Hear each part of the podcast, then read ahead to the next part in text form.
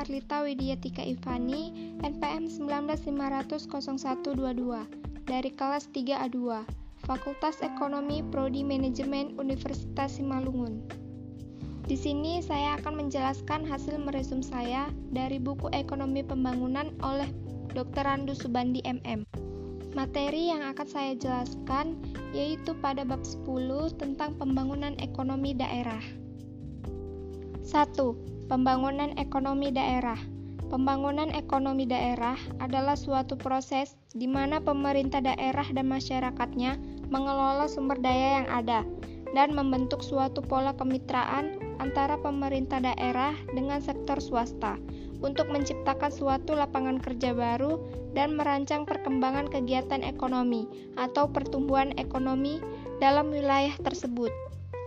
Dalam pembangunan ekonomi daerah, yang menjadi pokok permasalahannya adalah terletak pada kebijakan-kebijakan pembangunan yang didasarkan pada kekhasan daerah yang bersangkutan atau endogenous dengan menggunakan potensi sumber daya manusia, kelembagaan, dan sumber daya fisik secara lokal atau daerah.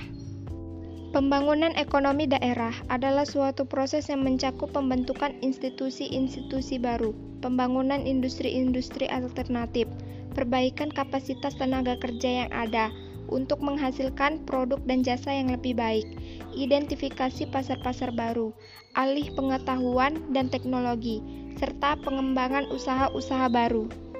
Tujuan utama dari setiap pembangunan ekonomi daerah adalah untuk meningkatkan jumlah dan jenis peluang kerja untuk masyarakat daerah. Untuk mencapai tujuan tersebut, pemerintah daerah dan masyarakatnya harus secara bersama-sama mengambil inisiatif pembangunan daerah. 2. Permasalahan dalam pembangunan ekonomi daerah. 1. Ketimpangan pembangunan sektor industri. Industri manufaktur merupakan sektor ekonomi yang secara potensial sangat produktif. Hal ini dapat dilihat dari sumbangan terhadap pembentukan PDB atau PDRB. Terjadinya ketimpangan pembangunan sektor industri atau tingkat industrialisasi antar daerah adalah sebagai salah satu faktor penyebab terjadinya ketimpangan ekonomi antar daerah. Kurang berkembangnya sektor industri di luar Jawa merupakan salah satu penyebab terjadinya kesenjangan ekonomi antar Jawa dengan wilayah di luar Jawa. 2. Kurang meratanya investasi. Menurut Harut Domar, ada korelasi positif antara tingkat investasi dengan laju pertumbuhan ekonomi, sehingga dengan kurangnya investasi di suatu daerah membuat pertumbuhan dan tingkat pendapatan per kapita masyarakat di daerah tersebut rendah. Terhambatnya perkembangan investasi di daerah disebabkan banyak faktor, di antaranya kebijakan dan birokrasi yang selama Orde Baru terpusat, keterbatasan infrastruktur, dan sumber daya manusia di daerah-daerah di luar Jawa. 3. Tingkat mobilitas faktor industri yang rendah. Kurang lancarnya mobilitas faktor industri seperti tenaga kerja dan kapitas antar daerah juga merupakan penyebab terjadinya ketimpangan ekonomi regional. Hal ini karena perbedaan laju pertumbuhan ekonomi antar daerah membuat terjadinya perbedaan tingkat pendapatan per kapita antar daerah dengan asumsi bahwa mekanisme pasar output dan input bebas atau tanpa distorsi yang direkayasa misalnya kebijakan pemerintah, mempengaruhi mobilitas faktor produksi antar daerah. 4. Perbedaan sumber daya alam atau SDA. Pemikiran klasik yang mengatakan bahwa pembangunan ekonomi daerah yang kaya SDA akan lebih maju dan masyarakatnya lebih makmur dibandingkan dengan daerah yang miskin SDA. Dengan penguasaan teknologi dan peningkatan kualitas sumber daya manusia, maka lambat laun faktor endowment tidak relevan lagi. 5. Perbedaan demografis. Ketimpangan ekonomi regional di Indonesia juga disebabkan oleh perbedaan kondisi geografis antar daerah. Kondisi ini berpengaruh terhadap jumlah dan pertumbuhan penduduk, tingkat kepadatan penduduk, pendidikan, kesehatan, kedisiplinan, dan etos kerja. Faktor-faktor ini mempengaruhi tingkat pembangunan dan pertumbuhan ekonomi dari sisi permintaan dan penawaran. 6. Kurang lancarnya perdagangan antar daerah. Kurang lancarnya perdagangan antar daerah atau intratrade juga merupakan faktor yang turut menciptakan ketimpangan ekonomi regional di Indonesia. Tidak lancarnya intratrade disebabkan oleh keterbatasan transportasi dan komunikasi. Jadi, tidak lancarnya arus barang dan jasa antar daerah mempengaruhi pembangunan dan pertumbuhan ekonomi suatu daerah dari sisi permintaan dan penawaran. 3. Paradigma baru pembangunan ekonomi daerah. Paradigma baru pembangunan ekonomi daerah didasarkan pada kemampuan perusahaan untuk mengembangkan pekerjaan, atau memberikan kesempatan kerja yang sesuai dengan kondisi penduduk daerah. 4. Strategi pembangunan ekonomi daerah.